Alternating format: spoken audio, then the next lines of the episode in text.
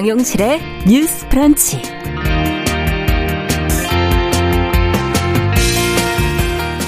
안녕하십니까 정용실입니다. 어제 열릴 예정이었던 오거돈 전 부산시장의 성추행 사건에 대한 첫 재판 오전 시장 측 요청에 따라서 4월 재보선 선거 이후로 연기가 됐습니다.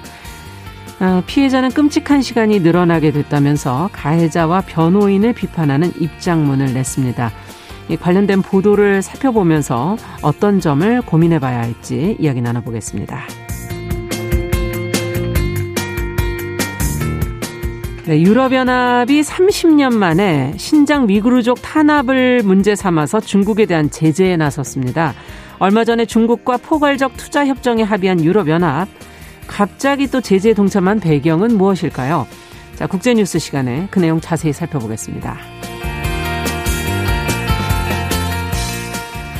네, 트랜스젠더 김비 작가의 자전적인 이야기를 담은 독특한 형식의 연극. 물고기로 죽기라는 작품이 얼마 전에 전회 매진으로 막을 내렸다고 합니다. 아, 많은 관객들에게 위로를 주는 작품이었다고 하는데요. 이 작품과 김비 작가에 대해서 문화비평 시간에 살펴보겠습니다. 3월 24일 수요일 정용실의 뉴스 브런치 문을 엽니다.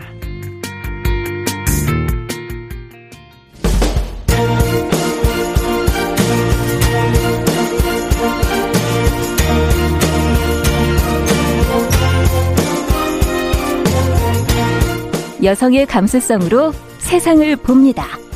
KBS 일라디오 정용실의 뉴스 프런치. 여러분의 의견을 기다립니다. 문자는 샵 9730으로 보내주세요. 짧은 문자 50원, 긴 문자 100원이 부과됩니다. KBS 모바일 콩, 유튜브를 통해서도 무료로 참여하실 수 있습니다. 네, 정영실의 뉴스 브런치 항상 여러분들과 함께 프로그램 만들어가고 있습니다. 오늘도 많은 분들이 인사 건네주셨고요. 유튜브로는 730분이 넘는 분들이 지금 들어오셨습니다. 감사드립니다. 어, 첫 코너 뉴스픽으로 시작을 해보죠. 더 공감 여성정치연구소의 송문희 박사님 안녕하세요. 네, 안녕하세요. 전혜연 사평론가 안녕하십니까? 네, 안녕하세요. 어, 첫 번째 뉴스는 사법농단에 연루된 전직 고위 법관들에 대해서 어제 처음으로 이제 유죄 판결이 나왔습니다.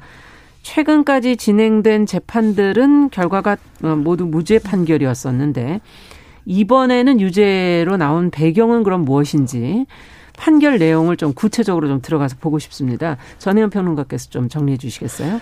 이 법원 판결이 조금 내용이 복잡하기 때문에 네. 우리 뉴스 브런치가 잘 활용하는 열쇠말을 음. 한번 활용해 보도록 하겠습니다. 자, 첫 번째 열쇠말은 어, 사법농단입니다. 네. 사법농단이 뭐냐? 우리 예전에 국정농단 이런 표현 썼었지. 그랬죠. 이제 사법농단, 사법부가 뭔가 정상적이지 않게 불법적인 요소가 음. 있었다는 논란인데요. 양승태 대법원장 시절에 법원 행정처가 일선 재판에 개입했다라는 논란이 그동안 제기가 됐었고 네. 무려 14명의 전현직 법관들이 기소가 됐습니다. 음. 자, 두 번째 열쇠말은 직권 남용죄가 인정되는 첫 유죄 판결이라고 네. 하겠습니다. 그동안 사실 이와 관련돼서 기소된 전현직 법관들과 관계자들에 대한 재판이 진행이 됐었는데요.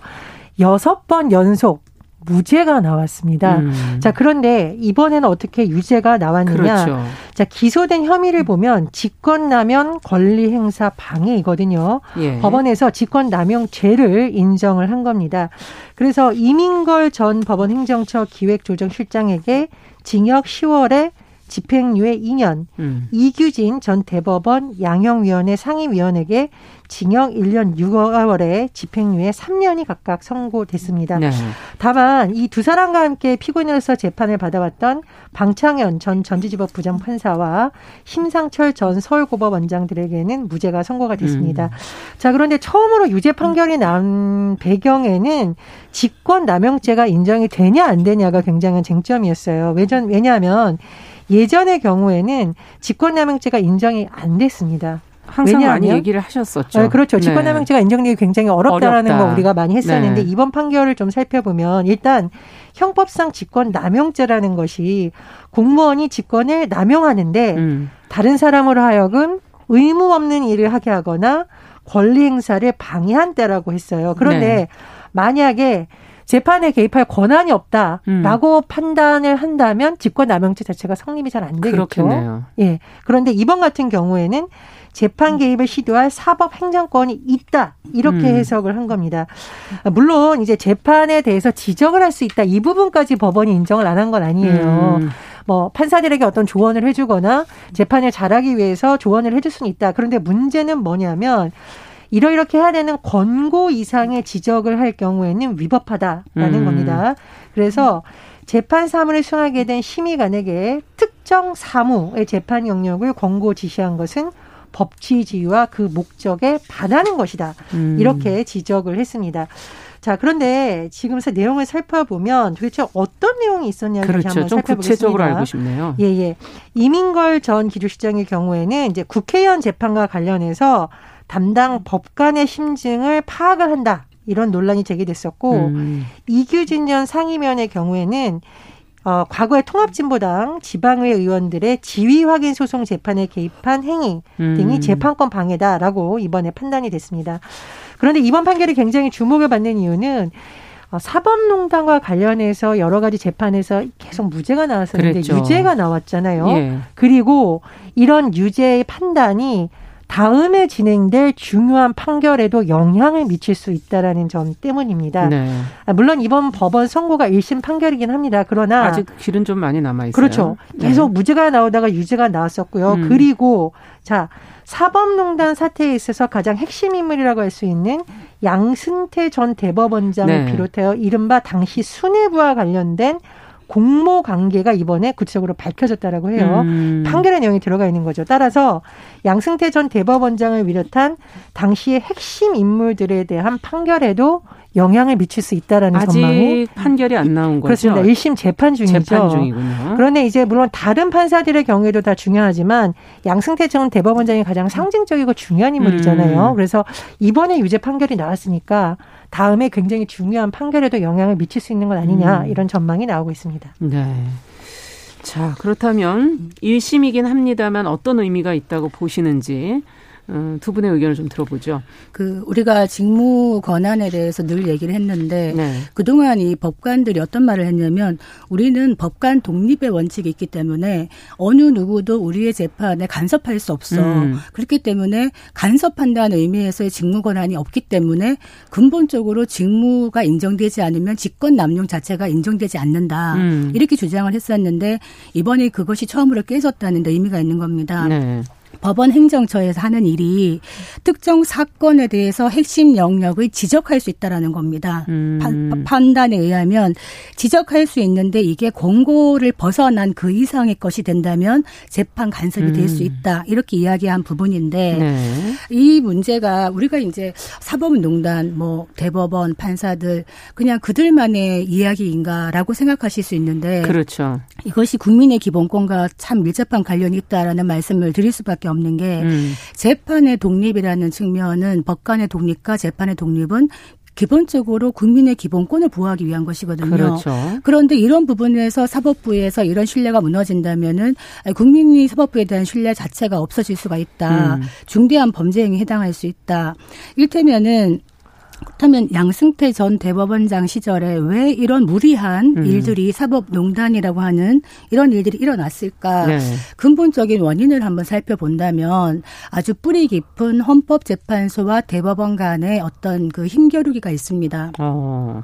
88년에 헌법재판소가 만들어지고 나서 사실 조직면이나 이런 면에서는 헌법재판소가 대법원보다 많이 약해요. 음. 그럼에도 불구하고 헌법재판소는 막강한 권한을 갖고 있는 것이 법률을 없앨 수가 있습니다. 그렇죠. 그리고 정당 해산도 할 수 있고 탄핵 심판도 할 수 있고 네. 이러다 보니까 대법원과 헌법재판소 간의 힘겨루기가 일어나기 시작한 거고요. 예. 헌재에서는 재판에 대해서도 헌법 소원해라 이런 식으로 얘기를 하고 있고 대법원장이 헌법재판관 왜 추천을 하느냐 음. 여기에 대해서도 이야기를 하고 있는데 대법원에서는 이걸 받을 수가 없는 거예요. 또 음. 그래서 아, 상고심 법원을 상고 법원을 만들어야 된다. 네. 그러면서 양승태 전 대법원장 시절에 상 상고 법원을 만들기 위해서 청와대에 어떤 일을 했냐.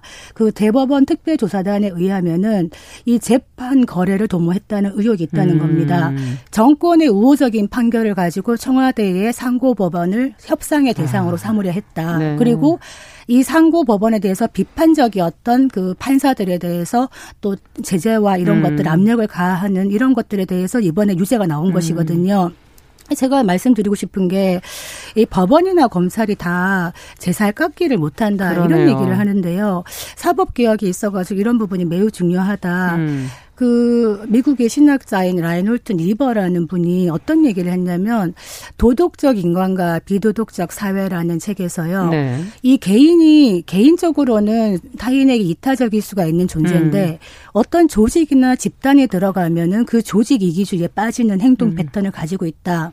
이런 얘기를 했는데 네. 이 부분에서는 법원이나 검찰이나 할 것 없이 아마 조직 이기주의에 기반한 음. 이런 분위기에서 이런 일들이 일어나지 않았나 음. 이런 생각 생각이 들어서 근본적으로는 헌법재판소와 대법원 간의 이런 힘겨루기 속에서 사실은 국민의 기본권이 더 침해될 수가 있기 때문에 음. 시스템적으로 어떤 걸 만들어야 되지 않나 이제는 이런 생각이 듭니다. 네. 헌법재판소와 대법원은 그럼 어떤 관계를 유지해야 될까 뭐 이런 생각도 국민 입장에서는 들고요.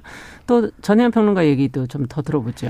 기본적으로 우리가 독립성을 얘기를 할 때 정치적 독립성도 굉장히 중요한 거거든요. 네. 이제 이게 박근혜 정부 때 터졌던 사건이고 당시 여러 가지가 얽혀 있는 것이죠. 음. 어, 말 그대로 어떤 법원에 뭔가 유리한 거를 거래하기 음. 위해서 정치권과 거래한 거 아니냐 음. 이런 논란도 제기가 되고 있고 또 하나는 내부에서 뭐 법관 인사 문제라든가 이런 것에 대해서 지적하는 연구회 이런 활동도 와해시키려 했다라는 혐의가 이번에 음. 인정이 된 거거든요. 그러니까 어떤 내부 개혁을 위해서 하려는 목소리도 누르려고 했던 것 여러 가지 복합적으로 음. 지금 작용이 되는 겁니다. 그래서 그런 문제에 대해서 법원이 좀 내부의 자정 노력도 필요하다. 제도적인. 시스템도 필요하지만 이게 모든 조직이 내부 구성원들의 독립성을 어느 정도 보장을 하려면 뭐 인사라든가 이런 걸 가지고 개입을 하면 안 되거든요. 맞아요. 적법한 절차와 음. 정당한 기준이 아닌 내 입맛에 맞는 사람들은 음. 인사 때 유리하게 주고 어떤 정치권의 줄 세우기처럼 되는 도구로 악용되면 안 된다는 거죠. 이거는 네. 법원 내부에서도 좀 제도적인 시스템이나 자성이 필요하다고 봅니다. 그리고 두 번째로 이게 집행유예가 나왔다는 것에 대해서는 좀 논란이 제기될 수밖에 없습니다. 이 사법농단이라는 게 국민들이 내 삶과 무슨 상관이야 이렇게 생각할 문제가 아니에요. 음. 우리 병원에 가면 의사가 하나님으로 보인다 그러죠. 음. 재판을 받아본 사람들은 재판장에 들어오는 법관이 신으로 보인다고 합니다. 음, 그렇죠. 이 사람의 판결에 따라서 내 인생이 바뀔 수 있습니다. 예. 예. 유죄가 날 수도 있고 무죄가 날 수도 있고 음. 3년형이 나올 수도 있고 5년형이 나올 수도 있는 네. 거잖아요. 그렇다면 법관들이 굉장히 어떤 국민들로부터 신뢰를 받아야만 되는 건데 이 법관들이 뭔가 다른 요소에 의해서 재판에 왔다 갔다 하게 할수 음. 있다라는 되면 어떻게 사법부가 신뢰를 받겠습니다. 말씀해 주셨듯이 음. 국민의 기본권 차원에서도 이번 판결이 굉장히 중요하고 음. 다만 이게 집행유예가 선고된 것은 이 사안의 중대성을 볼 때 좀 너무 가벼운 처벌이 아니냐 음. 저는 그렇게 생각을 합니다. 사실 뭐 지금 많은 재판이 계속되고 있습니다만 이번에 전직 두 명만 유죄가 된 것이고요. 현직 법관들은 다 무죄를 받았습니다. 네. 물론 1심입니다만은 음. 그래서 아마 어 제살 제살 깎기가 참 어렵다 이 생각을 다시 하게 되는데 음. 법원 행정처 얘기를 안 할 수가 없어요. 네. 우리가 법원 행정처 그러면 뭘 하는 곳이냐? 그냥 법원의 살림살이를 도맡아 하는 곳입니다. 네. 한마디로 법관들 한 3천 명 정도를 다 관리하는데 음. 이게 어떤 문제가 있냐면은 여기서 법관의 인사, 전보, 뭐 음. 어느 지역에 배치하고 예산 짜고 이런 거 다 합니다. 네. 그리고 대법원장이 또 수장이에요. 음. 법원 행정처에 일반 직원이 있는 것이 아니라 판사들이 가서 앉아 있습니다. 아. 그렇다면은 어떤 문제가 있느냐? 재판을 할 때 굳이 말하지 않아도 왠지 인사권을 갖고 있는 대법원장의 눈치를 볼 수밖에 없는 음. 이런 분위기가 있다는 것이고, 음. 그래서 법원 행정처가 관료화되어 있다, 음. 관료가 된 거 아니냐 이런 비판이 있기 때문에 이 사법 행정의 권한을 이 법원 행정처에서 좀 분리하는 어떤 시스템이 음. 필요하지 않겠나. 그래서 제왕적 대법원장이라는 말이 더 이상 나오지 않도록 음. 좀 분리하는 것이 필요하다. 이런 생각이 들고요. 네. 두 번째는 예, 판사와 검사가 사실은 선출직이 아니, 아니지 않습니까? 그냥 시험 붙어서 이제 그렇죠. 가서 하는 자격적으로. 건데 네. 이 우리가 대법원장이나 그 헌법재판소장 같은 경우에 뭐 국회 동의나 대, 대통령이 임명하고 하는 이유가 뭡니까? 네. 이 판사나 검사가 선출직이 아니기 때문에 그만큼 국민의 기본권이 중요하니 선출직 공무원들이 권한을 준다는 이야기거든요. 음. 근데 실제로 아, 이분들이 재판을 하는 과정에서 이런 식으로 정치권과 만약에 밀착하거나 권력에 가까이 가 있다면은 국민의 기본권은 도외시될 수밖에 없는 것이라 그렇죠. 삼권 분립의 측면에서는 매우 위험할 수 있다. 음. 이런 생각이 들어서 법원 행정처를 어떻게 좀 권한을 약화시키느냐, 음. 비판사들로 채운다거나 이런 방안이 필요할 것 같고 20대 국회 때 재미있는 법안이 나왔다가 폐기가 됐어요. 네. 심상정 의원이 법 왜곡법이라는 거를 발의했었 습니다. 음. 그게 뭐냐면은 어, 판사나 검사가 제대로 이렇게 법 집행을 못했을 때 이들도 처벌하자 음. 이런 법이었거든요. 그런데 아마 그냥 만료가 됐는데 그만큼 무게를 가지고 해라 예. 이런 의미겠죠. 이게 무소불위가 예. 아니잖아요. 판사나 음. 검사도 제대로 잘 못했으면 거기에 대한 책임이 따라야 되지 않겠나. 음. 실제로 지금 뭐 독일이나 스페인이나 이런 독일이나 유럽 국가들은 법 왜곡죄가 있습니다. 음. 그래서 이런 부분에 대해서도 조금 논의가 필요하지 않겠나 이런 생각이 음. 듭니다. 이제 마지막 뭐 수뇌부라고 할 수 있는 양승태 음. 전 대법원장을 비롯해서 당시 핵심 관계자들, 예. 그러니까 지시를 할 수 있는 권한과 상징적 의미가 있던 사람들의 판결이 어떻게 돼야 되는지 좀 네. 봐야겠죠. 그리고 음.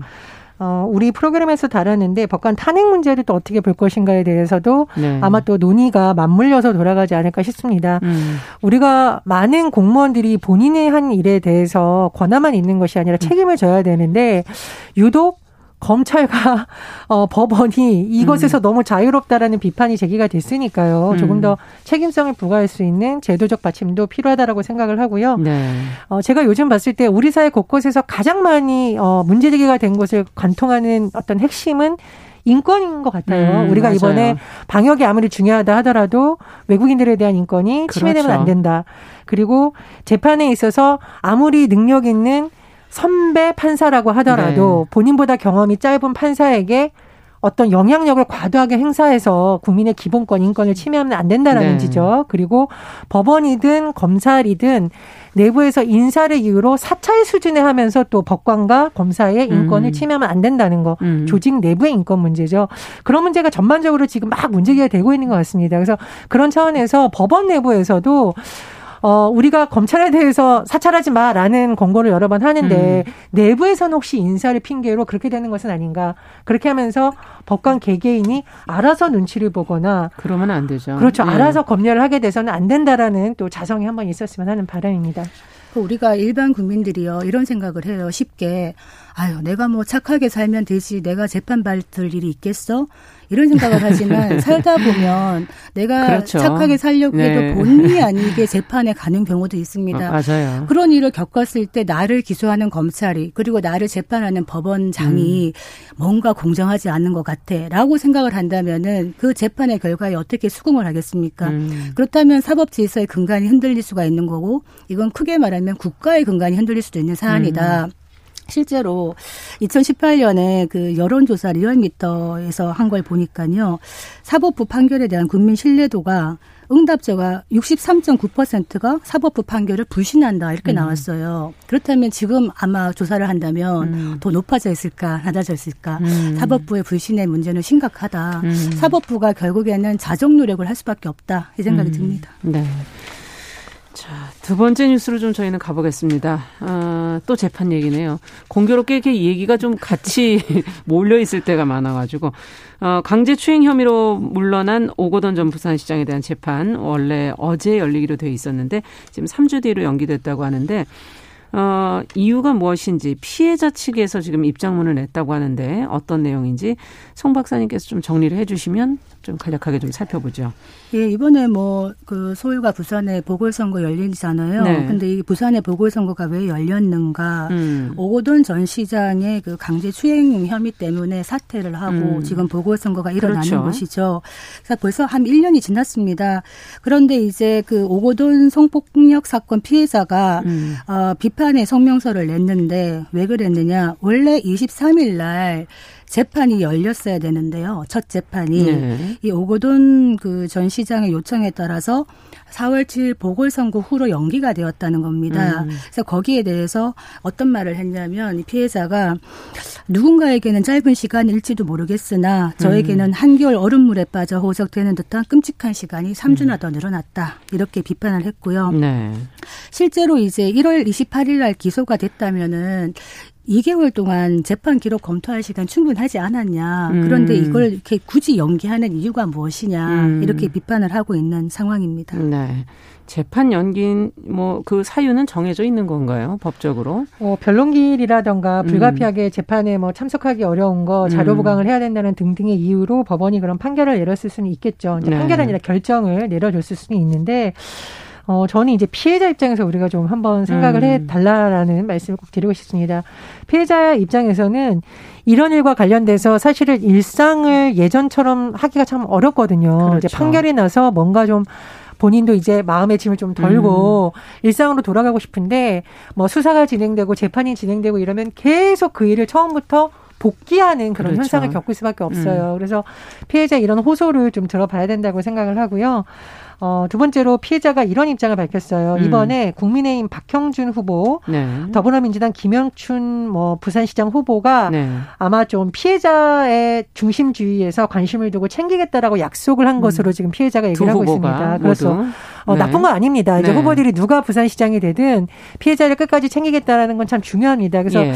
이 약속이 선거 결과와 상관없이 지켜져야 되겠죠. 꼭 지켜져야 되고 네. 4월 시장 지금 보궐선거 과정에서도 그 피해자의 전 직장 동료가 예.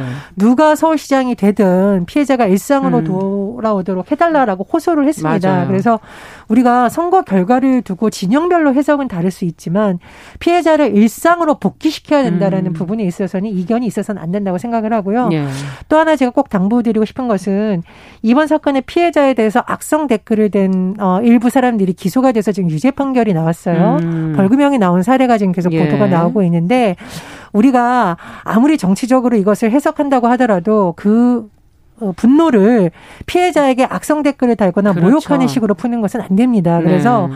어, 자칫하면 기소돼서 벌금형이 나올 수 있다. 맞아요. 그래서 시민들도 좀 주의해 줬으면 하는 바람입니다. 경각심을 좀 높이는 네. 그런 결과가 됐네요. 어떻게 보십니까? 그 피해자가 또 하나 얘기한 것이 뭐냐면 지금 그 오고돈 전 시장의 변호를 맡은 분이 예. 그 변호사가 현재 김영춘 후보 캠프에 합류해가지고 공동선대위원장을 하고 있어요. 음. 그렇기 때문에 이 부분에 대해서 문제 제기를 하고 있거든요. 이것 좀 예. 정치적 으로 문제가 있는 거 아닌가 음. 이런 얘기를 하는데 어, 김영춘 후보 같은 경우에는 절을 하고 지금까지 지속적으로 계속 이 문제에 대해서 사죄를 하고 있거든요. 음. 그런데 이제 사죄의 진정성을 느끼고 있는데 이분이 오고던 전 시장의 이 사건에 대해서 변호를 하는 분이 캠프에 들어가 있다. 음. 이 부분에 대해서는 또 부산 시민들이 어떻게 받아들일지는 음. 좀 지켜봐야 되겠습니다. 네.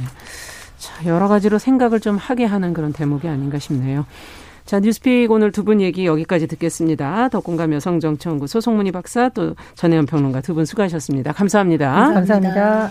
자, 정용실의 뉴스 브런치 듣고 계신 지금 시각 10시 28분이고요. 아, 라디오 정보센터 뉴스 듣고 오겠습니다. 국내 코로나19 신규 확진자가 428명으로 하루 만에 다시 400명대를 기록했습니다. 만 75세 이상이 접종될 화이자 백신 25만 명, 50만 회분이 오늘 인천공항에 도착했습니다.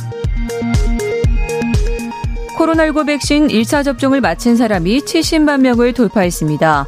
접종 후 이상 반응 의심 신고는 128건 추가됐고, 이 중 아나필락시스 의심 사례가 한 건입니다. 북한이 지난 주말 단거리 미사일 두 발을 발사했다고 미국과 우리 군 당국이 확인했습니다. 미국은 이번 발사가 유엔 안보리 결의 위반은 아니라는 입장입니다.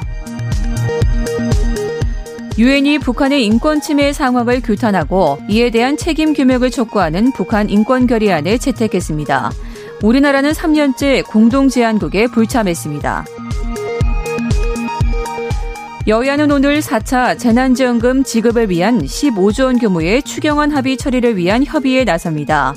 국회 예결투기 예산심사에서는 일부 주요 사업에서 접점을 찾지 못했습니다. 재판계의 모욕을 받고 있는 임성근 전 부산고법 부장판사의 탄핵소추 사건에 대한 헌법재판소의 첫 재판이 오늘 열립니다. 이주열 한국은행 총재가 올해 경제 성장률이 당초 전망한 3%보다 높아질 것으로 예상한다고 밝혔습니다. 인플레이션 우려에 대해선 지속적으로 확대될 가능성은 크지 않다고 전망했습니다. 윤석헌 금융감독원장은 국내외 금리 상승세에 대한 시장 우려와 관련해 그 영향이 클 수 있으므로 위험 요인을 면밀히 점검해 대비해 달라고 말했습니다. 10여 명을 숨지게 한 미국 콜로라도주 식료품점 총격 사건의 용의자가 21세 남성으로 확인됐습니다. 조 바이든 미국 대통령은 총기 규제 강화 법안의 조속한 통과를 상하원에 촉구했습니다. 지금까지 정보센터 뉴스 정한나였습니다.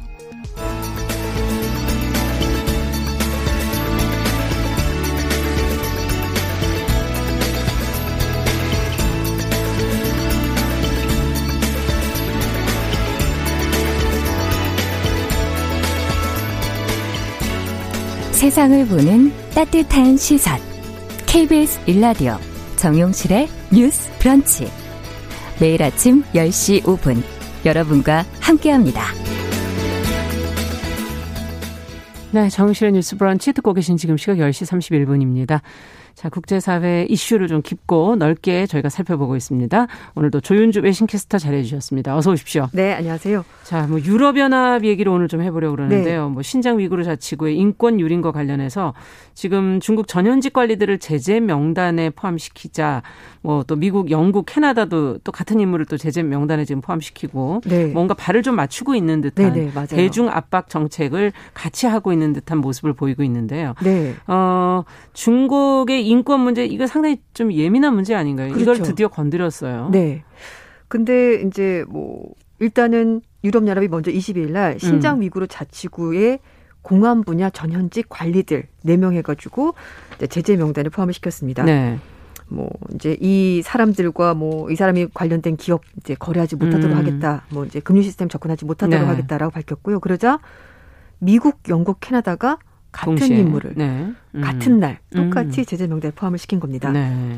근데 이제 미국에서 조 바이든 행정부가 들어서면서 이전의 트럼프 행정부와 달리 미국 우선주의 기반한 대중 압박이 아니라 음. 이제 말씀하신 것처럼 보편적인 뭐 인권이라든지 외교를 통해서 중국을 압박하겠다는 입장을 여러 차례 밝혔고요. 네네. 아마 그런 차원에서 서방국 서방의 특히 동맹국들과 동맹을 강화하겠다. 네, 이것도 그런 의미군요. 협력하면서 예. 발을 맞춰서 뭔가 대중 압박을 하겠다. 이런 음. 식의 사인을 보낸 것 같습니다. 네. 음.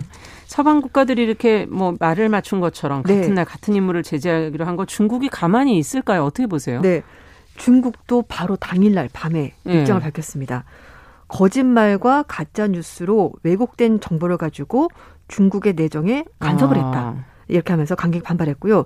그러면서 어, 서방이 주장하는 그 신장 위구르에 있는 강제 수용소 이거는 네네. 직업 훈련소이고 그리고 훈련소다. 중국에 있는 극단주의자들, 음. 테러리즘 이런 것들을 교화하고 예방시키기 위한 훈련소, 뭐 음. 사상 교육 시킨 것뿐이다라고 주장을 했습니다. 그러면서 어, 중국이 바로 유럽 의회에 있는 의원 다섯 명, 뭐 학자들 열 명 이런 사람들에서 중국, 홍콩, 마카오 입국을 금지하는 제재 조치를 아, 바로 아, 맞대응을 했네요. 네. 그리고 네. 유럽연합 이사회 정치안보위원회, 또 유럽 의회에 있는 인권위원회 관계자, 뭐 덴마크 민주주의 연대재단, 음. 독일 메카토르 중국 연구소 이렇게 네 개 기관도 제재 대상에 포함시켰 제재 대상이 더 많은 네. 것 같은데요. 그러면서 예. 어, 중국 정부는 유럽연합에게 잘못된 길을 그만 가기를 바란다 이렇게 음. 말하면서 그렇지 않으면 추가적인 행동을 중국이 할 것이다 이렇게 아, 경고했습니다. 네. 근데 사실 유럽연합이 작년 연말에 네. 중국과 포괄적 투자 협정을 체결했다는 걸 저희가 보도를 해드린 적이 있었는데 네네. 네. 경제적 협력을 이제 좀 손잡고 해보겠다 이런 의미가 아닌가 싶었거든요. 네. 그런데 여기에서 지금 인권 문제 거론하면서 제재를 가했다.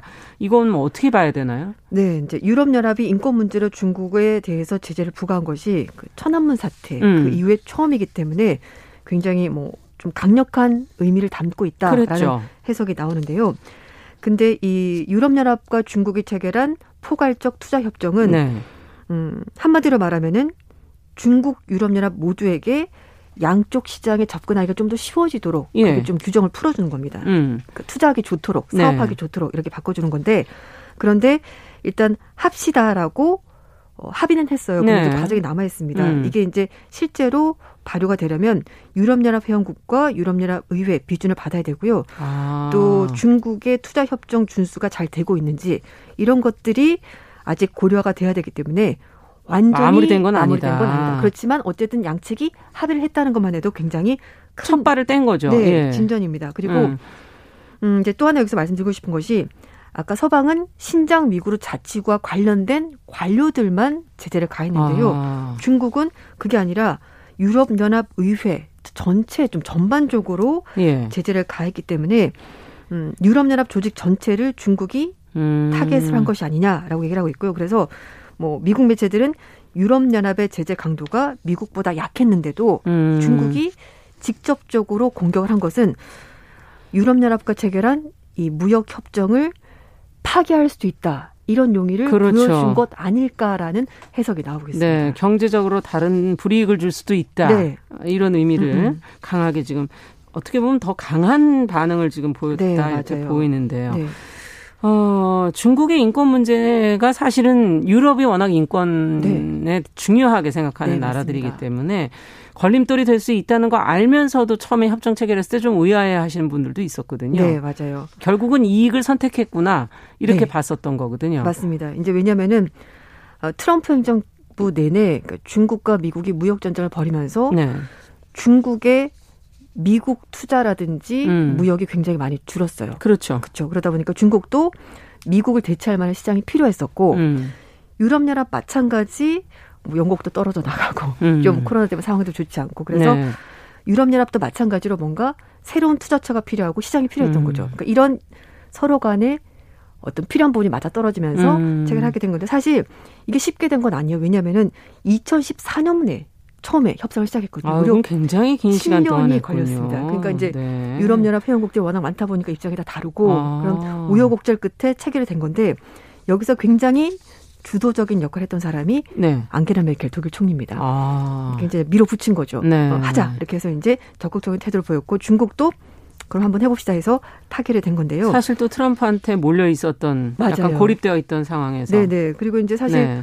어, 트럼프 행정부 동안에 유럽연합과 미국은 사이가 좋지 않았습니다. 아. 트럼프 대통령이 늘 미국 우선주의를 외치면서 그렇죠. 나토, 동, 나토 동맹국들과도 협력하지 않았었고 있었고. 혼자서 네. 독단적으로 뭔가 결정을 그랬었거든요. 음. 뭐 내전인 뭐 시리아 내전 같은 것도 마찬가지로 음. 미국 혼자 일방적으로 뭐 군을 빼겠다 이런 식으로 네. 얘기를 하니까 그래서 독일 역시 이 중국을 고립시키는 트럼프 행정부를 지지하지 않았습니다. 음. 뭐 메르켈 총리 이런 얘기도 했는데요. 유럽은 중국이 세계를 이끄는 선도자 역할을 하려고 결심했다는 걸 잘 알고 있다. 이런 음. 말도 했었고 그리고 독일의 한 정치 어, 국회의원 역시 미국은 중국 정책에 충성을 요구한다. 하지만 독일은 음. 그 요구에 응하지 않겠다. 이렇게 얘기를 한 겁니다. 네. 그리고 중국에 대한 접근법도 말씀인 것처럼 나라마다 다른데요.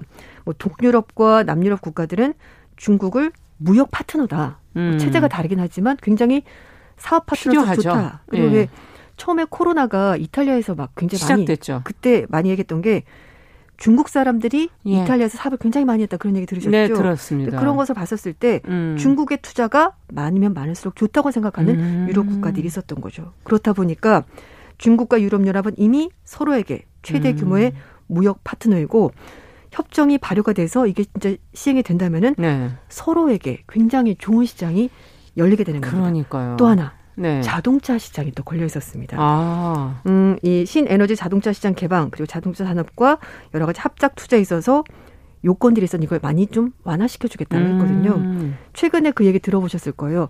독일을 대표하는 자동차 폭스바겐이 네. 우리나라 그 배터리 업체가 아니라 중국 그렇죠. 배터리 업체 CLTL을 선택했다. 네. 들어보셨죠? 네. 아마 이제 이거는 이런 의미가 있는 네, 거군요. 12월 말에 이걸 체결했으니까 독일도 그런 부분을 조금 뭔가 액션이 필요했겠네요. 하지 않았을까 이제 그런 네. 얘기가 나온 거죠. 그래서 어쨌든 말씀하신 것처럼 유럽 기업들도 중국 시장 진출이 필요했었고 음. 뭐 중국 역시 미국을 대신할 만한 새로운 시장 필요했었다. 네. 그래서 서로가 체결한 거다 이렇게 볼 수 있을 것 같습니다. 자, 그런데 어 알고 있지만 어쨌든 협약을 필요에 의해서 체결을 했는데 네. 바이든 행정부가 들어서자 또 서로 서로 입을 맞추듯 제재를 함께 하는 네. 거 이거는 어떻게 봐야 될까요 그러면? 그래서 이제 그 미국 CNN 방송 23일자로 기사를 하나 신게 있는데요. 예. 신장 인권 문제로 제재를 가한 유럽에게 중국이 반격을 했는데 이렇게 되면은 중국과 유럽연합과의 관계가 멀어지게 되는 걸까요? 그렇죠. 요게 질문인데 네, 이렇게 방송이 나갔다고요? 네, 네. 네. 그러니까 이제 그 기사가 실렸습니다. 네. 제가 소개를 좀 해드리면 어, 기사는 이렇게 얘기를 하고 있어요. 중국 입장에서는 음. 서방 국가가 중국을 제재했어요. 근데 정부 입장에서 가만히 앉을 수는 아, 그렇죠. 없다는 거죠. 그래서 Tat 음. 맞대응을 한 거란 거죠. 음. 이게 맞대응을 함으로써 중국 국민들에게 아 우리 정부가 반격했어라는 그렇죠. 메시지를 전달하고 그리고 중국은 또 이런 생각을 했다라는 거죠. 음. 유럽 의회가 중국의 이런 조치를 공격하는 것이 아니라 그냥 살짝 위협한다 이 정도로만 아. 생각을 했을 거다. 그렇게 이제 기대를 하면서 예. 이번에 어떤 반격에 나선 것이 아닐까 이제 이렇게 해석을 하고 있고요. 음. 그리고 이제 또 한편에서 또 이런 얘기도 합니다. 중국이 자신들의 역량을 너무 과신해서 혹시 앞으로 치르게 대가가 생각보다 훨씬 음. 크다는 걸 좀 약간 간과한 것 아닐까. 그런가요? 이제 말씀인 것처럼 이제 음. 서로 필요해 서 무역협정 체계를 하겠는데 앞으로 과정이 제가 남아있다고 말씀드렸죠. 음. 비준 절차가 남아있기 때문에 이게 과연 끝까지 잘 마무리될 수 있을까? 이거를 좀 음. 중국이 너무 쉽게 과신하는 거 아닌가? 예, 했던 건 아닐까 이제 그런 얘기도 있고요. 그래서 이제 파이낸셜 타임스 같은 경우에는 유럽연합과 중국의 투자 합의는 인권과 노동권에 대한 우려를 비롯해서 해당 조치를 탐탁치 않게 생각하는 조 바이든 미국 대통령 취임 몇 주를 앞두고 어, 한 거기 때문에 그때 당시는 중국에게 외교적인 승리를 안겨줬다는 평가가 음. 나왔었다 이렇게 얘기를 하고 있습니다. 음. 어, 중국의 맞제재 유럽의 다수 의원들이 지금은 이제 이렇게 얘기를 하는 겁니다. 다시 이제 어, 뭐 투자합의 비준 안 할 수 있다 이제 이렇게 아. 좀 엄포를 놓고 있는데요. 하지만 또 다른 시각이 또 있습니다. 네. 그 사우스차이나 모닝 포스트에서는요. 아니다. 아마 유럽이 자국 그 유럽 연합의 이익에 걸려 있기 때문에 네. 그렇게 단순하게 미국을 완전히 따라가진 않을 거다. 그러니까요. 미국이 인권 문제를 굉장히 중요하게 생각하고 그걸 지렛대로 중국을 압박하려고 하니까 일단 보조는 맞출 거다. 음. 그렇지만 경제와 인권을 two track으로 가져갈 가능성도 있다. 이런 또 해석도 나오고 있습니다. 네. 네. 자, 이렇게 되면 미국과 중, 중국을 중심으로 정말 네. 어느 편에 서야 할지 네. 어 유럽 입장에서도 상당히 난감하겠다. 네. 이건 또 우리의 입장과도 연결이 되는 그렇죠. 거기 때문에 잘 지켜봐야 되는 거 아닌가 하는 그런 생각이 들어요. 우리도 사실은 중국이 네. 굉장히 큰 시장이기 때문에 포기할 수가 없고 경제적으로 그리고 미국이 우방이니까 또 그것도 또 시장으로서도 큰 네. 시장이죠. 양쪽이 그래서 약간 우리나라 음. 입장이 좀 곤란하고 일단 중국은 그래서 러시아와 좀 굉장히 친밀한 행보를 보이면서 아. 우리 러시아와도 친해 이걸 보이면서 입장을 좀 정해봐봐 이런 식으로 아. 압력 또는 얘기를 가는 것 같습니다. 네, 네. 러시아가 네. 지금 잘 편이 돼주고 있나요? 네, 그렇습니다. 네. 자, 앞으로도 저희가 국제적인 어, 관계, 국제 관계 관련된 부분들, 네. 뭐 우리에게도 상당히 중요한 부분이기 때문에 앞으로도 계속 좀 살펴보도록 하겠습니다. 국제뉴스 조현주 외신 캐스터와 함께했습니다. 감사합니다. 네, 감사합니다.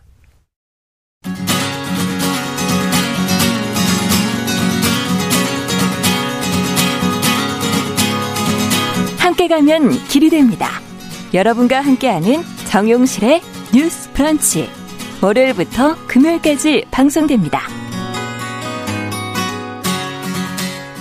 네, 정용실의 뉴스 브런치 듣고 계신 지금 시각 10시 42분 넘어서고 있습니다. 이번에는 여성의 시각으로 대중매체와 문화 현상을 살펴보도록 하겠습니다. 손혜정 문화평론가 자리해 주셨습니다. 어서 오십시오. 예, 안녕하세요. 자, 최근에 공연된 연극 물고기로 죽기 와 또 이 소설가 김비 작가에 대한 이야기를 오늘 좀 해보자고 하셨는데 네. 어떤 작품입니까? 이 물고기로 죽기라는 작품. 아, 이 작품 같은 경우는 2018년에 네. 어, 올해의 작가상을 수상했던 정은영 작가가 연출을 하고요. 음. 트랜스젠더 소설자, 소설가로 알려져 있는 김비 작가가 희곡 작업을 한 작품입니다. 네. 그리고 공연계에서 아주 오랫동안 그 이름을 단단하게 쌓아온 고주영 PD가 기획을 맡았고요. 음. 어, 작품의 내용은 김비 작가가 자전적인 이야기를 바탕으로 바탕으로 음. 유서를 쓴다라는 어떤 컨셉의 내용이었습니다. 음. 그래서 이제 남성으로 식별되는 배우와 여성으로 식별되는 배우 그리고 수어 통역사가 이제 스크린으로 등장을 해서 어. 이 세 개의 신체가 김비 작가의 유서를 다양한 방식으로 관객들에게 전달하는 이런 형식의 연극이었고요. 상당히 뭐 좀 특이한 느낌이 들 것 같아요. 네, 굉장히 인상적인 작품이었습니다. 네. 국립극장 아르코에서 3월 4일에 시작해서 14일까지 공연한 작품입니다. 네. 그러면 공연은 지금 끝난 상태인가요? 네. 아, 그렇군요. 저는 전국 순회 공연을 했으면 좋겠다 음. 이런 생각을 하고 있는 작품인데요. 지금 방송에 나가도 어차피 볼 수는 없는 거군요. 네네. 네. 이 작품을 준비하게 된 계기가 있다고요? 네, 이게 2020년 초죠. 한 1년쯤 전에 숙대 트랜스젠더 합격자가 cyber bullying 때문에 입학을 포기했던 예, 사건 많이들 기억하실 네. 것 같아요. 그 상황 속에서 한국 사회 트랜스 혐오를 이렇게 보면서 음. 정은영 작가와 고주영 PD가 처음 작업을 구상을 하기 시작했고요. 네. 그러면서 이제 어떻게 이야기를 하면 좋을까 고민을 하다가 김비 작가를 찾아가게 되는 거죠. 음. 그래서 이제 김비 작가에게 함께 작품을 하자고 제안을 하고 김비 작가 그 제안을 수락하면서 음. 프로젝트가 시작되었다고 합니다. 네. 그 이후로 1년 동안 준비를 해서 무대에 올린 건데요. 음. 근데 이 작품이 개막하기 전 한 달 정도 기간 동안에 세 명의 커밍아웃한 트랜스젠더가 음. 이제 사망을 하는 사건이 아. 있었죠. 맞아요. 예, 극작가 이은용님, 음악교사이자 정치인이었던 김기홍님, 그리고 군인이었던 변희수님 이렇게 이제 세 분이 돌아가셨고요. 음. 아마도 연극을 준비하면서 굉장히 마음은 예, 제작진이 많이 힘드셨을 음. 것 같다라는 생각을 좀 했는데요. 네. 어, 하지만 세 분의 죽음으로 많이 아프고 힘들었던 퀴어 당사자들 음. 그리고 그들과 함께하는 퀴어 엘라의 관객들이 연극을 통해서 굉장히 많이 위로를 받았다라고 아. 하고 사실 저도 연극을 보러 가서 아. 많은 위안이 되었습니다. 네. 작품 내용이 앞서 유서다. 네. 그렇게 잠깐 힌트를 주셔서 어떻게 그것이 또 관객을 위로했을까 음. 여러 가지 궁금해져요. 네, 네, 네. 이게 우리가 지금 살고 있는 사회가 워낙에 트랜스 배제적이고 차별적인 사회일 뿐만 아니라 실제로 트랜스젠더 장, 당사자들에 대한 혐오 범죄가 있는 사회이다 보니까요. 네. 트랜스젠더 당사자들의 경우에는 우리 자연사 하자라는 음. 말이 안부 인사가 된다고들 음. 농담처럼 이야기하시기도 하는데 네. 사실 어떻게 보면 이게 농담이 아니기도 한 거죠. 그렇죠. 그렇다 보니 극단적인 선택이나 사고사가 아니라 한 사람의 트랜스젠더가 충만하게 자신의 삶을 잘 살다가 음. 80이 되어서 자연사 하면서 남기는 유언 을 이제 함께 읽는 아. 것. 특히나 우리가 이미 알고 있는 김비 작가가 남기는 뭐라 그럴까요? 30년 후에 미래를 당겨서 본 어떤 유언, 유서를 아. 함께 읽는다는 그 느낌이 주는 어떤 위안, 네. 그리고 좋은 감정들이 좀 있었던 것 같아요. 물론 네. 좋기만 한 것은 아니고 그 삶에 굴곡이 있고 뭐 트랜스 혐오를 또 온몸으로 살아냈어야 음. 됐기 때문에 여러 가지 감정들이 이제 복받치는 부분들이 음. 있지만 이게 30년 미래다라고 생각을 하면 좋기도 한 거죠. 음, 좀 변화돼야죠. 네, 그렇죠. 그렇죠. 많이 달라져야 된다라고 네. 생각하고 사실 이제 가장 인상적인 아. 저한테도 가장 인상적이었고 많은 관객들이 언급하는 장면은 네. 뭐냐면 네. 이 김 비 작가가 성별 적합 수술 보통 이제 성전환 수술이라고 그렇죠. 하는데 성별 적합 수술을 받은 후에 운전 면허를 따고 네. 전국을 이렇게 여행을 했었던 에피소드가 나와요. 어. 그래서 이제 그 차를 자기 차를 또 사가지고 예. 운전을 하고 다니기 시작하는데 그때 찾아갔었던 곳이 뭐 유명한 관광지라거나 음. 풍경이 아름다운 곳 이런 게 아니라 전국의 버스 터미널들인 거죠. 그래서 왜죠? 그래 예, 이게 왜 거기에 갔냐면 어. 그 버스 터미널이라고 하는 건 하루에 수백 명의 사람들 다양한 사람들이 왔다 갔다 하는 당연하죠. 곳이고 특별히 자신에게 주목을 한다거나 내가 이상한 사람 이방인이 되는 곳이 아니기 때문인 맞아요. 거죠. 다 이방인이잖아요. 예, 모두가 거긴. 이방인이고 예. 그래서 그 여행을 하며 찍었던 사진들이 있는데 아. 굉장히 일상적인 모습을 담은 사진들이에요. 버스 아. 터미널에 아. 이게 정은영 작가가 워낙에 비디오 아트를 했던 사람이라 이게 뒤에 스크린을 굉장히 활용을 잘하는데 예. 그 스크린 뒤로 그 사진이 막 흐르면서 음. 동시에 이제 막 가슴을 어떻게 설레게 하기도 하고 착잡하게 만들기도 음. 하는 복잡한 음악이 함께 흐르고 김비 작가의 나레이션, 그 음. 김비 작가 쓴 나레이션이 이렇게 흐르면서 음. 굉장히 많은 이제 복잡한 감정을 느끼게 하는 거죠. 그렇군요. 그래서 한 인터뷰에서 그 장면에 대해서 김비 작가가 이렇게 얘기하는데요. 그때 느꼈던 자유라고 하는 것은 비로소 음. 성인으로 인정받을 수 있고 보호자 동의 없이 어디든 혼자 갈 수 있는 아. 10대 후반이나 20대 초반의 자유와 닮아 있었던 것 같다. 아. 난 그런 자유를 수술하고 30살 넘어서 얻게 된 거다. 아. 그 자유는 굉장히 선명한 것이었고 날 행복하게 했다. 근데 지금 느끼는 자유는 조금 다르다라고 이야기를 음. 하는데 이제 나이가 쉰이 되어서 돌아봤을 때 음. 지금은 좀 물끄러미 기다릴 수 있는 자유가 생긴 것 같다. 기다리고 바라볼 수 있는 음. 자유 이런 이야기를 했는데요. 아. 굉장히 인상적이었습니다. 네. 이게 가만히 보니까 한 인간의 나이듦 그 안에서도 특히 성소수자의 나이듦을 음. 저희가 좀 들여다볼 수 있게 하는 대목이 네. 있겠네요. 네, 지금 네. 50대 얘기를 하니까 갑자기 네. 어, 와닿는 것 같기도 하고. 예. 이 작품에서 중요한 주제 중에 하나가 성소수자의 나이듦이라고 하던데요. 음. 어떻게 보면 자연사 한다라는 그 상상력 자체가 나이듦과 연결되어 그렇죠. 있는 것이기도 하죠. 근데 이 작품의 시작에는 김비 작가가 한겨레에서 지금 여전히 연재하고 있는 칼럼인 달려라 50호가 있었다고 해요. 달려라 50호. 예, 이게 50호가 2020년에 이 칼럼을 김비 작가가 쓰기 시작했는데 그 음. 해가 쉰이 되는 해 였었던 아. 거죠. 그래서 이제 50호라는 호자는 또 여자 여자의 아들 자자 맞아요. 써가지고 고호에서 굉장히 중의적인 의미를 그렇군요. 가지고 있는 이런 칼럼인데요. 그 칼럼 중에 나에게 50은 트로피라는 제목의 칼럼이 음. 있었어요. 그리고 이 칼럼을 보고 정은영 작가가 김비 작가에게 함께 작업을 하자라고 제안을 했다고 하는데 그 칼럼에 이런 내용들이 있는 거죠. 나이 50이 되었지만 나는 쓸모 있는 도구라기보다는 수납석 어딘가에 처박아 두고 잊어버린 용도를 알 수 없는 휘어진 것에 불과했다. 음. 그리고 나에게 50은 뭐 그런 이야기가 지나간 음. 다음에 그래도 나에게 50은 트로피였다. 음. 대단한 걸 이뤄서가 아니라 온전히 살아남은 것만으로도 트로피였다라는 이제 문장이 아. 나오는데 저는 어떻게 보면 이 두 개의 문장이 물고기로 음. 죽기를 관통하고 있는 주제 의식이 아. 아니었을까? 네, 네, 그런 생각이 좀 들었습니다. 네. 앞서 공연의 그 어떤 형식적인 측면도 상당히 어, 논의가 될 만한 음. 얘기들이 많은 것 같아서 그 부분도 네. 좀 얘기는 하고 가죠. 저 이 작품을 다원 예술이라고들 하더라고요. 예술. 이게 무슨 네. 의미입니까? 보니까 이제 다양한 매체와 다양한 음. 기원을 가진 작, 장르들이 섞여 들어서 다원 예술이라고 하는 것 같은데요. 말씀드린 것처럼 극 자체는 김비 작가의 독백처럼 보이는 작품이고 음. 어떻게 보면 70분짜리 유서낭독이라고 음. 볼수 있을 텐데 그 무대 위에서 연극 그리고 키라라 키라라고 하는 트랜스젠더 뮤지션이 또 음악을 했어요. 아. 그래서 키라라의 전자음악, 스크린 뒤의 영상, 음. 그리고 김비 작가의 문학 이렇게 음. 다양한 장르들이 그러네요. 이렇게 섞여 들면서 관객들에게 말을 거는 이런 작품인 거죠. 근데 저는 이 다양한 뭐 형식들 음. 중에서 특히나 인상 깊었던 것 중에 하나가 수어 통역이었거든요. 아.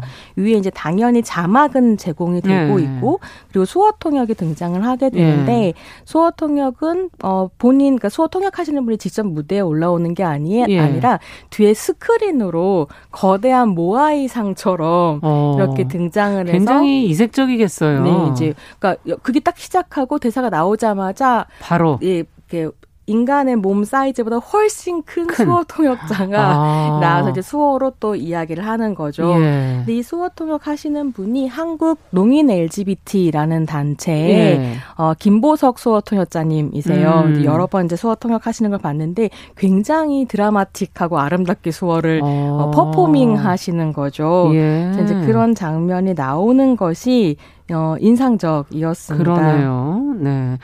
자, 그렇다면 지금 한 축을 또 담당하고 있는 김비 작가에 대해서도 음. 좀 궁금해졌어요. 어, 근데 이 김비 작가 말씀 드리기 전에 사실 근데 여기서 조금 어. 그 수어 통역에 대해서 더 덧붙이고 아, 싶은 덧, 예, 이야기가 그러셔요. 있는데 사실 그 수어 통역이 보통 연극 보러 가서 나오는 수어 통역보다 음. 훨씬 음. 더 인상적이었고 음. 이게 뭐가 의도가 있지 않을까라는 생각을 했었거든요. 네. 근데 정은영 작가 개인 SNS에 이 부분에 대해서 그렇게 썼더라고요. 어. 그러니까 어, 정은영 작가는 수어 통역사가 어쩔 수 없이 추가된 것처럼만 보이고 의뢰 특정 서비스를 제공하려고 보완된 것처럼 보이지 않았으면 했고 음. 작품의 형식에 자연스레 통합되었으면 했다라고 이야기. 이야기를 하는데, 그러니까 말하자면 어떤 특혜를 주듯이 수어를 제공하는 것이 아니라 음. 작품 안에서 작품 그 자체로 작품을 결정하는 그렇죠. 요소로 수어 통역이 돌아가 들어갔으면 좋겠다라고 했던 것이고 사실 물고기로 죽기 같은 경우는 이런 수어 통역뿐만이 음. 아니라 휠체어 자리를 따로 지정하지 않았어요 관객들에게 보통 맨 앞줄에 이렇게 네. 한쪽으로 그러면 그 자리에서만 봐라라고 아. 포션을 내주는 것처럼 느껴질 수 있는데 어, 물고기로 죽기 같은 경우는 관객이 보러 가면 제가 안 앉고 싶은 자리를 지정하는 방식으로 자리가 배분이 됐었는데 아. 휠체어 사용자도 그렇게 자기가 원하는 자리에서 그렇죠. 볼수 있도록 게 전혀 달라지죠. 네, 각도가. 했고 그것과 더불어서 안내인들이 입이 보이는 형태의 마스크, 앞에 아크릴로 된 아, 마스크를 사용하면서 입술을 읽음으로써 의사소통을 하시는 분들이 아, 있거든요. 아, 그래서 입술 읽는 것을 편하게 이렇게 만드는 이런 준비들을 했다는 것도 저는 인상적이었습니다. 네, 예술이라는 게 역시 기존의 어떤 어, 상식을 이렇게 깨워주는 부분은 분명히 있구나. 우리가 네. 수어 통역이라는 것을 하나의 어떤 보조적 장치로만 생각하는 우리의 관습을 네. 한번 탁 내려쳐주는. 그러니까요. 예, 참 네. 놀랍다 이런 생각이 드네요. 자, 시간이 많지 않아서 그러면 네. 어, 끝으로 정리를 좀 해주시죠. 그리고 김비 작가님은 네. 나중에 또 소개할 수 있는 기회가 있으면 좋겠는데요. 네. 마지막으로 드리고 싶은 이야기는 이 이제 작품을 걸면서 음. 국립극장 아르코에서 음. 트랜스젠더의 권리는 인권이다. trans rights are human rights라는 문구를 음. 이렇게 창문에 붙였어요. 음. 사실 우리가 기억해야 할 것은 이 메시지가 아닐까. 음. 정은영 작가가 마지막 그런 얘기를 했는데요. 성별을 바꿨다는 사실은 너무 자주 한 개인이 살아온 삶의 촘촘한 경험과 변화의 투쟁을 사소하게 만든다라는 얘기를 했는데 음. 우리가 이것을 사소하게 보지 않는 그래요. 어떤 태도 같은 것들이 필요하다는 생각입니다. 네. 어느 누구도 잘 한 인간으로 살아갈 수 있게 하는 게 그게 정말 제대로 된 사회가 아닐까 하는 생각도 드네요. 자, 오늘 손희정의 문화비평 연극 물고기로 죽기 같이 살펴봤습니다. 말씀 잘 들었습니다. 감사합니다. 네, 정용실의 뉴스 브런치 수요일 순서 같이 인사드릴게요. 저는 내일 오전 10시 5분에 뵙겠습니다. 감사합니다.